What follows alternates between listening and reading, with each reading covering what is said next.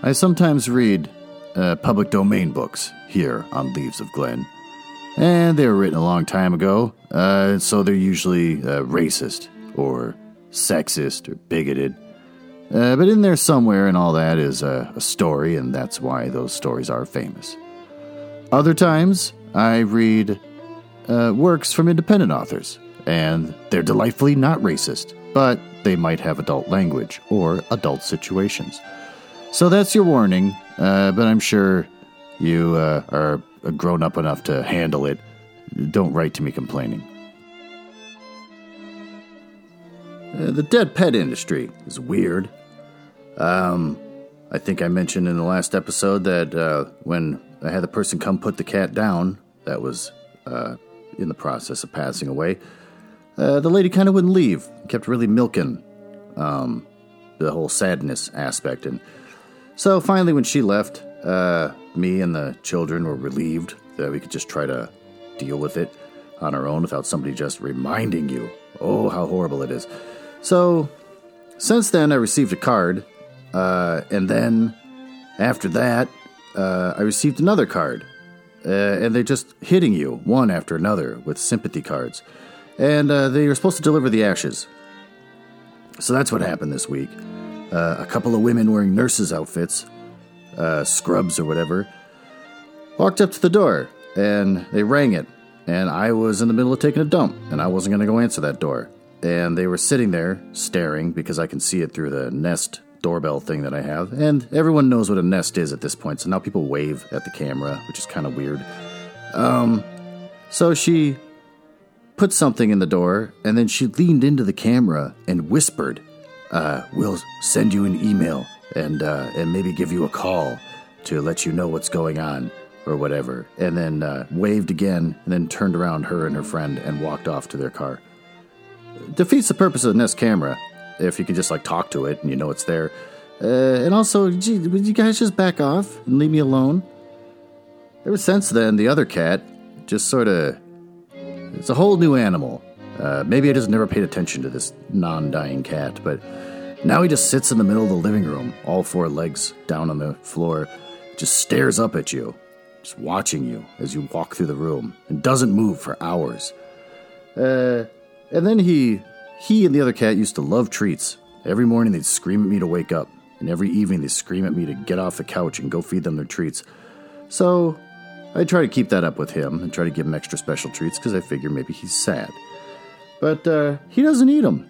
He'll yell for him, and then I'll give him the treats, and he just sniffs it and walks away. Which makes me wonder did he ever eat the treats? Uh, did the other cat eat all of them? What am I supposed to. What does he want? Besides to stare at me. I opened up the bathroom door today after taking a shower and he's just sitting on the floor, staring at me from the hallway, just watching. So eerie.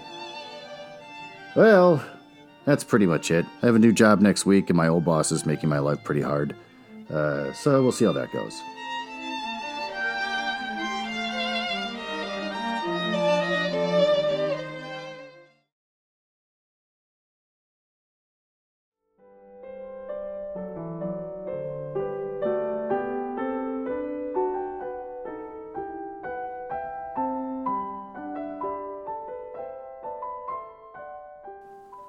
Chapter 4 The Ministrations of the Reverend Mr. Drone. The Church of England in Mariposa is on a side street, where the maple trees are thickest, a little up uh, the hill from the heart of the town. The trees above the church and the grass plot that was once the cemetery, till they made the new one, the necropolis, over the brow of the hill, fill out the whole corner. Down behind the church, with only the driving shed and a lane between, is the rectory. It is a little brick house with odd angles. There's a hedge and a little gate, and a weeping ash tree uh, with red berries. At the side of the rectory, churchward, uh, there's a little grass lawn with low hedges, and at the side of that, two wild plum trees that are practically always in white blossom. Underneath them is a rustic table and chairs, and it is there that you may see rural Dean Drone, the incumbent of the Church of England Church, sitting in the checkered light of the plum trees that is neither sun nor shadow. Generally, you will find him reading, and when I tell you that at the end of the grass plot, uh, where the hedge is highest, there is a yellow beehive with seven bees that belong to Dean Drone, you will realize that it is only fitting that the Dean is reading in Greek. For what better could a man be reading beneath the blossom of the plum trees, within the very sound of the bees that the pastorals of Theotr- Theo- Theocritus I pronounced that right, and the light trash of modern romance might put a man to sleep in such a spot, but with such food for reflection as Theocritus, a man may safely close his eyes and muse on what he reads without fear of dropping into slumber. Some men, I suppose, terminate their education when they leave their college. Not so Dean Drone. Uh, I have often heard him say that if he couldn't take a book in Greek out on a lawn in his spare half hour, he would feel lost. It is a certain activity of the brain that must be stilled somehow. The dean, too, seemed to have a native feeling for the Greek language. I have often heard people who might sit with him on the lawn ask him to translate some of it, eh, but he always refused. One couldn't translate it, he said. It lost so much in translation that it was better not to try. It is far wiser uh, not to attempt it. If you undertook to translate it, there is something gone, something missing immediately.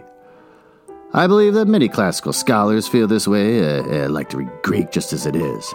Not the hazard of trying to put it into so poor a medium as English. So that when Dean Drone said that he simply couldn't translate it, I believe he is perfectly sincere. Sometimes, indeed, yeah, he'd read it aloud.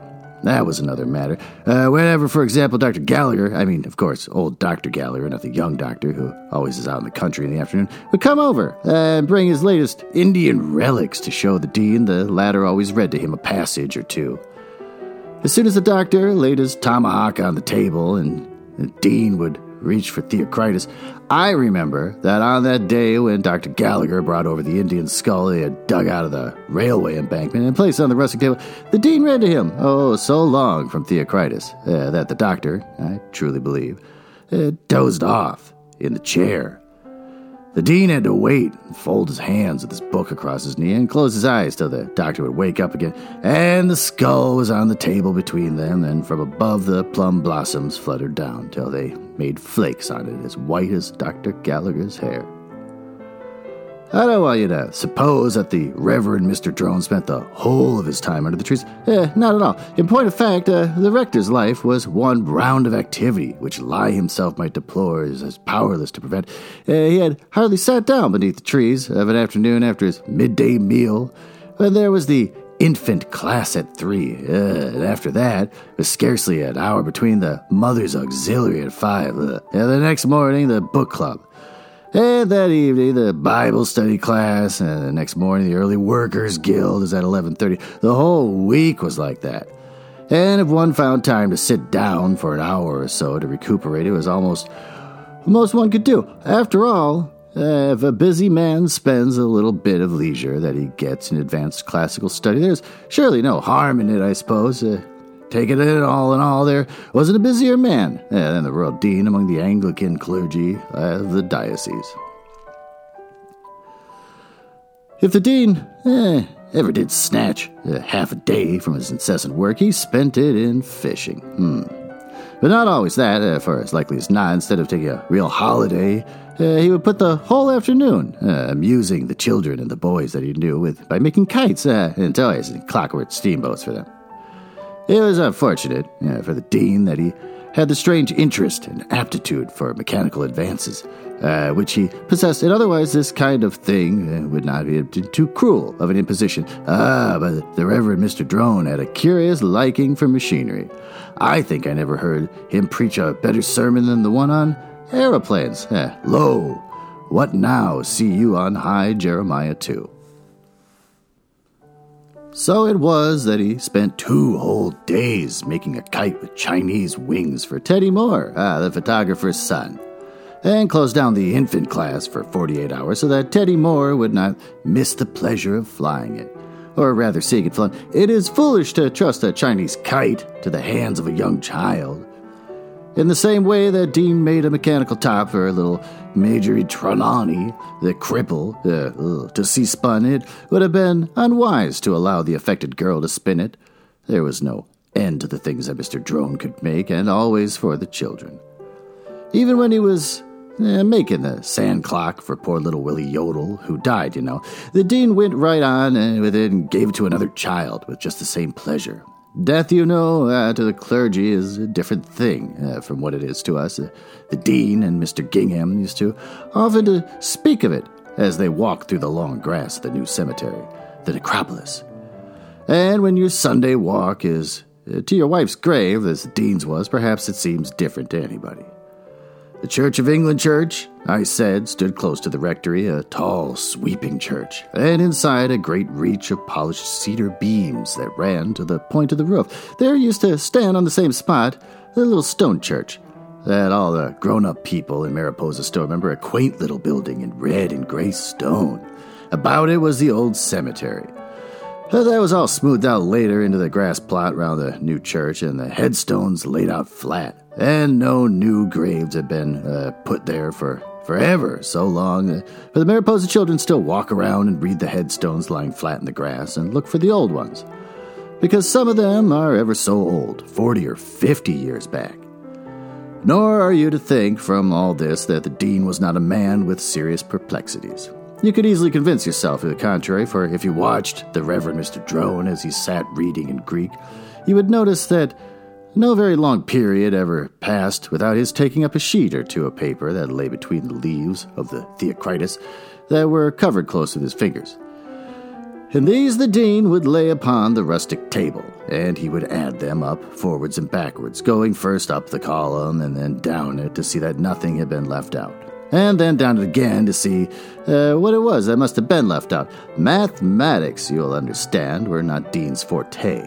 They never were the forte of men who had been trained in the little Anglican college with the clipped hedges and the cricket ground, where Rupert Drone uh, had taken the gold medal in Greek 52 years ago. You will see its medal at any time lying there in its open box on the rectory table, in case of immediate need. Any of the drone girls, Lillian or Jocelyn or Theodora, would show it to you.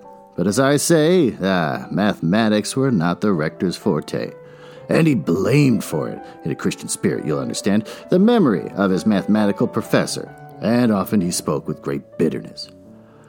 I have often heard him say that, in his opinion, the colleges ought to dismiss, of course, in a Christian spirit, all the professors who are not, in the most reverential sense of the term, fit for their jobs.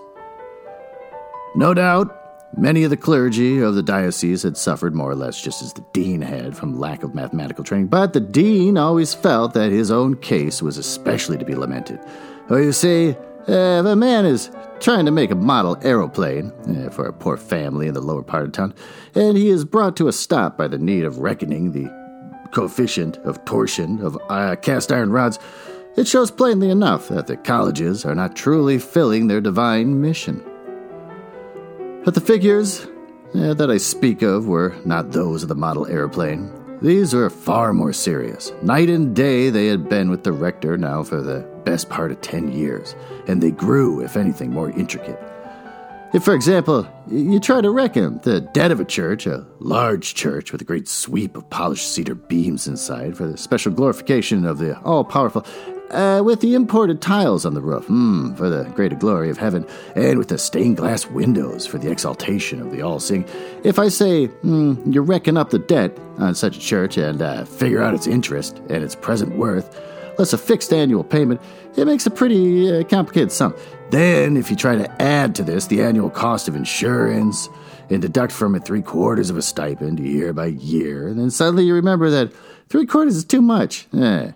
Yeah, because you have forgotten the boarding school fees of the littlest of the drones, including French, as an extra. She must have it. All the older girls did. You've got a sum that pretty well defines uh, ordinary arithmetic. The provoking part of it was that the dean knew perfectly well that with the help of logarithms, he would have done the thing in a moment. But at the Anglican College, they had stopped short at that very place in the book. They had simply explained uh, that logos was a word and arithmos a number. which at the time seemed amply sufficient, so the dean was perpetually taking out his sheets of figures and adding them upwards and downwards, and they, it never came the same. Very often, Mr. Gingham, who was a warden, would come and sit beside the rector and ponder over the figures. And Mr. Drone would explain that with a book of logarithms you could work it out in a moment. You would simply open the book and run your finger up the columns. He illustrated exactly the way the finger was moved. Uh, there you were, Mr. Gingham said. Uh, that is, it was a caution. And that logarithms, I quote his exact phrase, must be a terror. Very often, too, Nivens, the lawyer, who said uh, was a sidesman, and Mullins, the manager of the Exchange Bank, who was the chairman of the vestry, would come and take a look at the figures. But they could never make much of them because the stipend part was not a matter that one could discuss. Mullins would notice an item for the hundred dollars due on fire insurance and would say, as a businessman, that surely uh, that could be fire insurance. And the dean would say, surely not, and change it. And Mullins would say, surely there can't be $50 for taxes, because there weren't any taxes. And the dean would admit that, of course, it couldn't have been for taxes. In fact, the truth is that the dean's figures were badly mixed and the fault lay indubitably with the mathematical professor of two generations back. It was always Mullins's intention, uh, someday, to look into the finances of the church, and more so as his father had been with Dean Drone at the little Anglican college with his cricket ground. But he was a busy man, and as explained to the rector himself, the banking business nowadays is getting to be such that a banker can hardly call even his Saturday mornings his own. Certainly Henry Mullins could not. They belonged largely to Smith Hotel, and during the fishing season, they belonged away down at the lake, so far away that practically no one, uh, unless it was George Duff of the commercial bank, could see them. But to think that all this trouble had come through the building of the new church, that was the bitterness of it. For the 25 years that the rural Dean Drone had preached in the little stone church, it had been his one aim as he often put it uh, in his sermons, to rear a larger ark in Gideon. His one hope had been to set up a greater evidence, or very simply stated, to kindle a brighter beacon. After 25 years of waiting, and he had been able to at last kindle it, everyone in Mariposa remembers the building of the church. First of all, they had demolished the little stone church to make way for the newer evidence. It seemed almost a sacrilege, as the dean himself said, to lay hands on it. Indeed, it was first proposed to take the stone of it and to build it into a Sunday school, ah, as lesser testimony. Then, when that provided a practical, it was suggested that the stone be reverently fashioned into a wall that should stand as a token. And when even that could not be managed, the stone of the little church was laid reverently into a stone pile. Afterwards, it was devoutly sold uh, to a building contractor, and like so much else in life, was forgotten. With the building of the church, eh, no one, I think, will forget the dean himself threw into the work with his coat off and his white shirt sleeves conspicuous among the gang that were working at the foundations. He set his hand to the shovel, himself guided the road scraper, urging the horses, cheering and encouraging the men. Till they begged him to desist, he mingled with the stonemasons, advising, helping, and giving counsel, till it was uh, pleaded with him to rest. He was among the carpenters, sawing, hammering, inquiring, suggesting, till they besought him to eh, lay off. And he was night and day with the architect's assistants, drawing, planning, revising, till the architect eh, told him to cut it out. So great was his activity that I doubt whether the new church would ever have been finished had not the wardens and the vestry men insisted that Mr. Drone must uh, take a holiday uh, and sent him into the Mackinaw trip up to the lakes uh, the only foreign travel in Dean's life. So, in due time, the new church was built and it towered above the maple trees of Mariposa like a beacon on a hill. It stood so high uh, that from the open steeple of it, where the bells were, you could see all the town lying at its feet, and the farmsteads to the south of it, and the railway like a double pencil line, and Lake Wissanotti spread out like a map and you could see the appreciate from the height of the new church that such a prize as the growing wealth of Mariposa uh, that you could never have seen from the little stone church at all. Presently, uh, the church was opened, and the dean preached his first sermon in it, and he called it a greater testimony. and he said that it was an, earnest, the first fruit of endeavor, and that it was a token or a pledge, and he named it also a covenant. He said, too, that it was an anchorage and a harbor uh, and a lighthouse, as well as uh, being a city set upon a hill. Uh, and he ended by declaring it an ark of refuge, and notified them that the Bible class would meet in the basement of it, and that on every other third Wednesday. In the opening months, uh, preaching about it, the dean had called the church so often in earnest, and a pledge and a guardian and a tabernacle, that I think he used to forget that it wasn't paid for. It was only then uh, the agent of the Building Society and a representative of the Hosanna Pipe and Steam Organ Company, uh, Limited, used to call for quarterly payments uh, that he was suddenly reminded of the fact. Always after these men came round, the dean used to preach a special sermon on sin in the course of which he would mention that the ancient Hebrews used to put unjust traitors to death, a thing of which he spoke with uh, Christian serenity. A little sip of coffee there, sorry. I don't think uh, that at first anybody troubled much about the debt on the church. Dean Drone's figures showed that it was only a matter of time before it would be extinguished. Only a little effort was needed, a little girding up of the loins of the congregation, and they could, could consider the whole debt and trample it under their feet. Let them but set their hands to the plow, and they could soon guide it into the deep water, when they might furl their sails and set every man under his own olive tree. Meantime, while the congregation was waiting to gird up its loins, the interest on the debt was paid somehow, or when it wasn't paid, was added to the principal. I don't know whether you have had any experience with greater testimonies and with beacons set on hills, and if you have, you will realize how, at first gradually uh, and then rapidly, their position from year to year grows uh, more distressing. For uh, what with the building loan and the organ installment and the fire insurance and the cruel charge and the heat and light, and Richter began to realize as he added up the figures that nothing uh, but logarithms would solve them. Then the time came when not only the rector, but all the wardens knew and the sidesmen knew that the debt was more than the church could carry. Then the choir knew, uh, and the congregation knew. At last, everybody knew. And there were special collections at Easter, and special days of giving, and special weeks of tribulation, and uh, special arrangements with the Hosanna Pipe and Steam Organ Company. And it was noticed that when the rural dean announced a service of Lenten sorrow, aimed more especially at the businessmen, the congregation had diminished uh, oh, by 40%. I suppose things are just the same elsewhere. I mean, the peculiar kind of discontent that crept into the Church of England congregation in Mariposa after the setting up of the beacon, there were those who claimed uh, that they had seen the error from the first. Though they had kept quiet, as such people always do from the breadth of mind, there were those who had felt years before how it would end, but their lips were sealed from humility of spirit. What was worse was that there were others who grew dissatisfied with the whole conduct of the church. Yodel, ugh, the auctioneer, for example, narrated how he had been to the city and had gone into service of the Roman Catholic Church. Oh, I believe, uh, to state it more fairly, he had, quote, dropped in, unquote, the only recognized means of access to such service. He claimed that the music that he had heard there was music that, outside of his profession, the chanting and intoning could not be touched.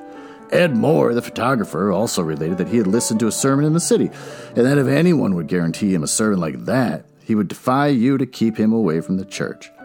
Meanwhile, failing the guarantee, he stayed away. The very doctrines were impeached. Some of the congregation began to cast doubts on the eternal punishment doubts so grave as to keep them absent from the Lenten services of sorrow. Indeed, Lawyer McCartney took up the whole question of the Athanasian Creed one afternoon with Joe Milligan, the dentist who had hardly left a clause of it intact. All the time, you will understand, Dean Drone kept on with his special services and leaflets, calls, and appeals, went out uh, from the Ark of Gideon like rockets from a sinking ship.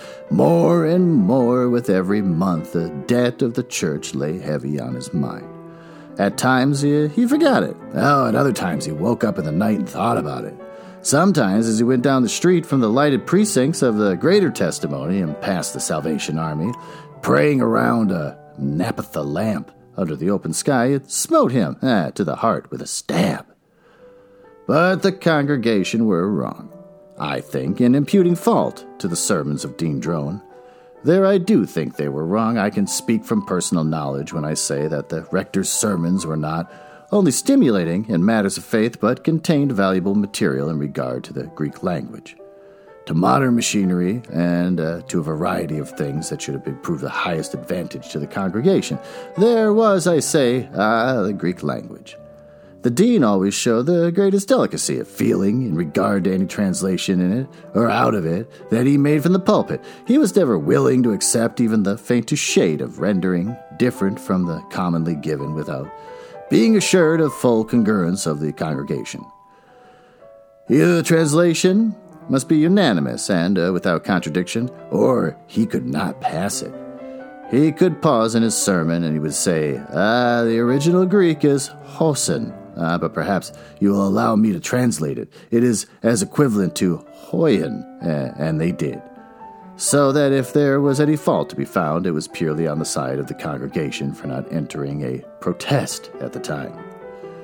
It was the same way in regard to machinery. After all, what better illustrates the supreme purpose of the all wise than such a thing as the dynamo, ah, or the reciprocating machine engine, or marine engine, or the pictures of the Scientific American. Then, too, if a man has had the opportunity to travel and has seen the great lakes spread out by the hand of Providence from where one leaves the new dock at the sound to where one arrives safe and thankful with one's dear fellow passengers in the spirit at the concrete landing stage at Mackinac. It is not this fit and proper material for the construction of an analogy or illustration? Ah, indeed, even apart from an analogy, it is not mighty interesting to narrate anyway.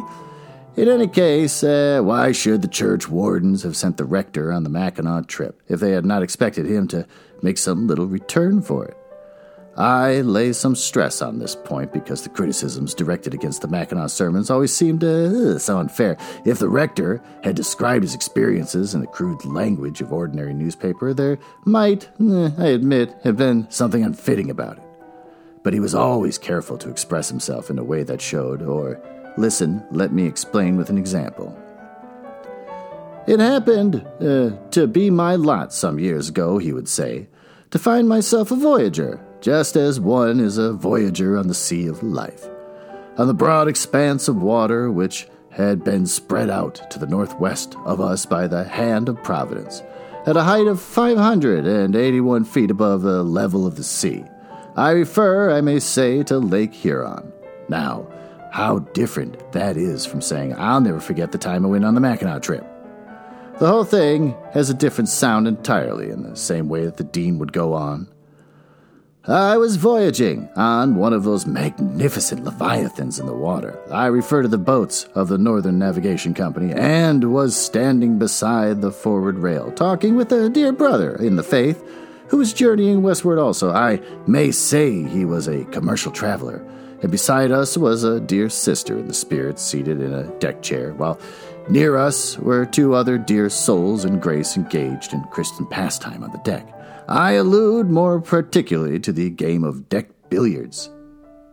I leave it to any reasonable man whether, with that complete and fair minded explanation of the environment, it was not perfectly proper to close down the analogy as the rector did with the simple words, In fact, it was an extremely fine morning.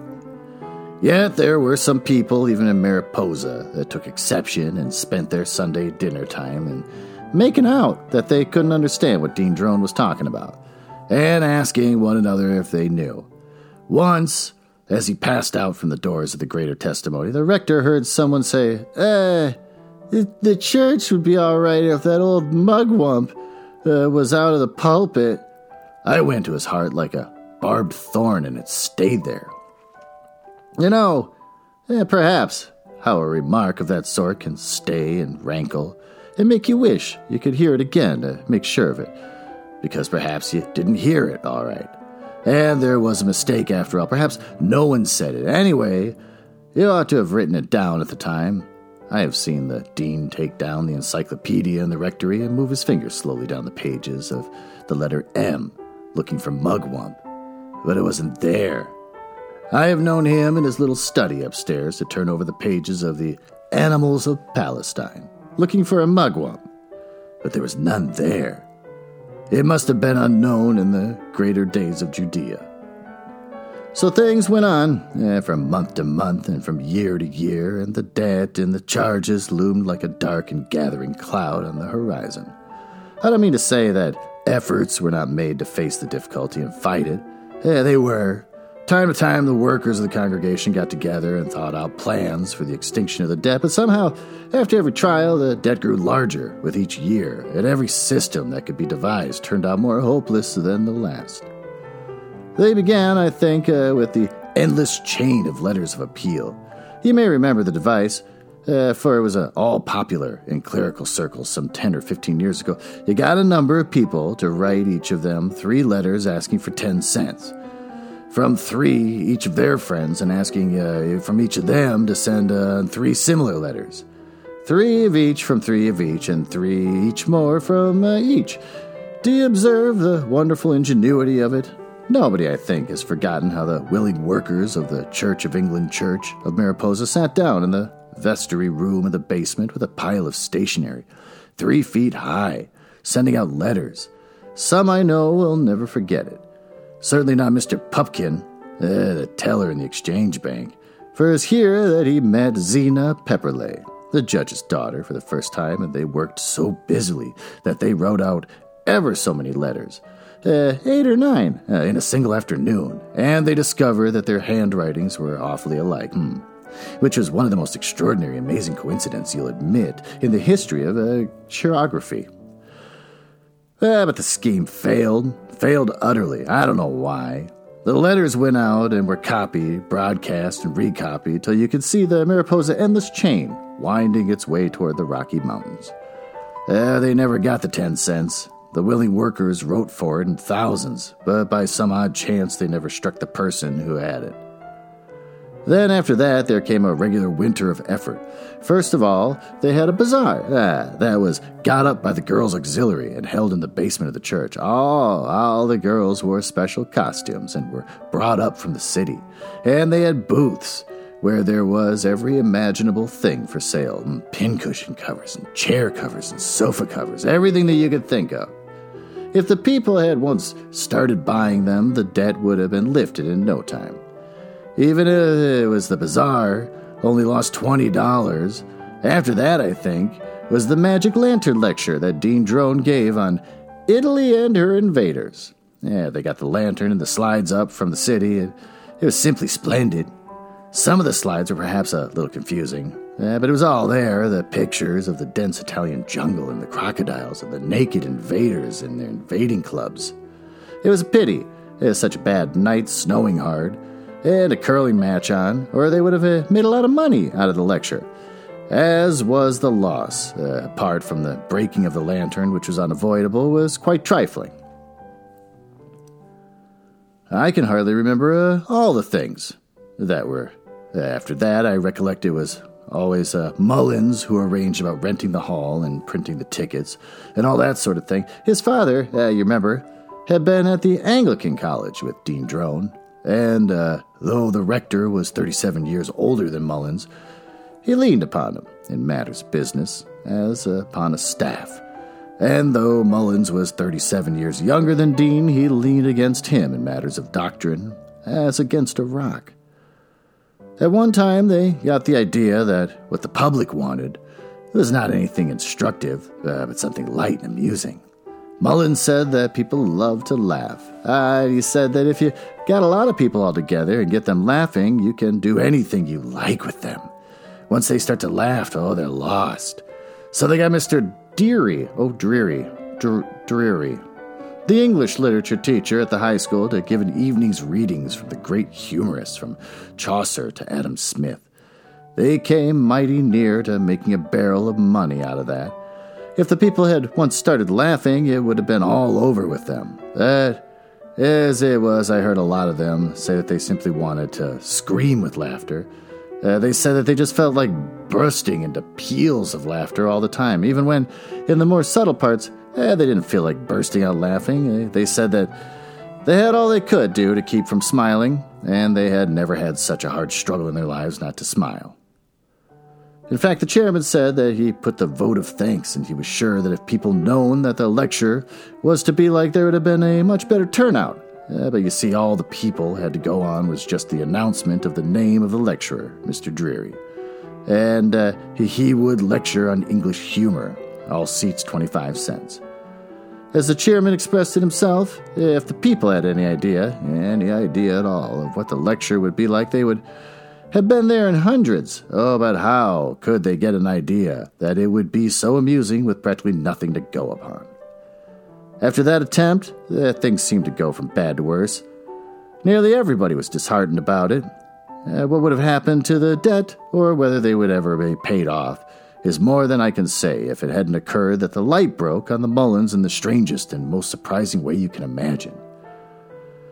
It happened that he went away for his bank holidays, and while he was away, he happened to be present in one of the big cities and saw how they went at it to raise money. He came home in such a state of excitement that he went straight up from Mariposa Station to the rectory, valise and all, and he burst in on one April evening to where the rural dean was sitting with the three girls beside the lamp in the front room. Oh, and he cried out, Mr. Drone, I got it. I've got a way that will clear the debt before uh, you're a fortnight older. We'll have a whirlwind campaign in Mariposa. But stay! The change from the depth of depression to the pinnacle of hope is too abrupt. I must pause and tell you in another chapter of the whirlwind campaign in Mariposa.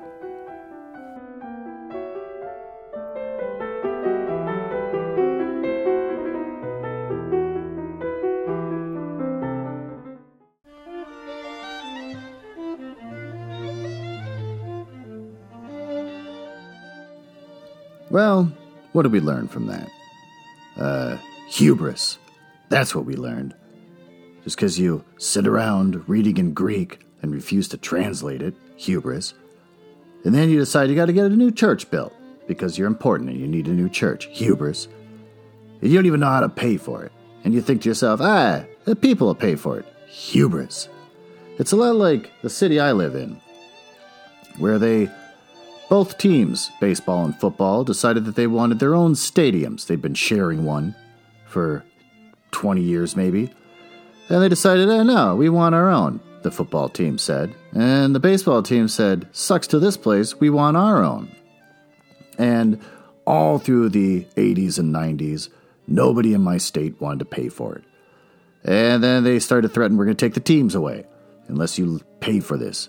And uh, everyone said, Sucks to you. We're not going to pay for it. The thing that's there is good enough. And then uh, they just sort of said, uh, We'll just wait a while. And then they came back and said, Oh, we're doing it. And uh, for some reason, everyone was like, Oh, okay. And so now we have two new stadiums. Uh, eh, hubris. But this chapter doesn't end with a resolution. Uh, we get to learn in the chapter 5, the whirlwind campaign in Mariposa, how they raise the money to pay off this church. Will they learn their lesson? Eh. Will he ever translate his Greek versions of the Bible he's reading? Eh, probably not. But with that, uh, I will find out next week how that goes. I might start doing uh, two chapters a week to try and get through this book because this book's painful. Uh, painful in the way that it's not meant to be read out loud easily. The sentences, whole paragraphs, can go without a comma, which means I start reading really fast and rambling and screwing up stuff. So I kind of want to get past this book. Like it was a mistake to dive in. That's too late now, I'm married to it. So, next week, chapter 5, and possibly chapter 6. We'll see how it goes. Thanks for listening.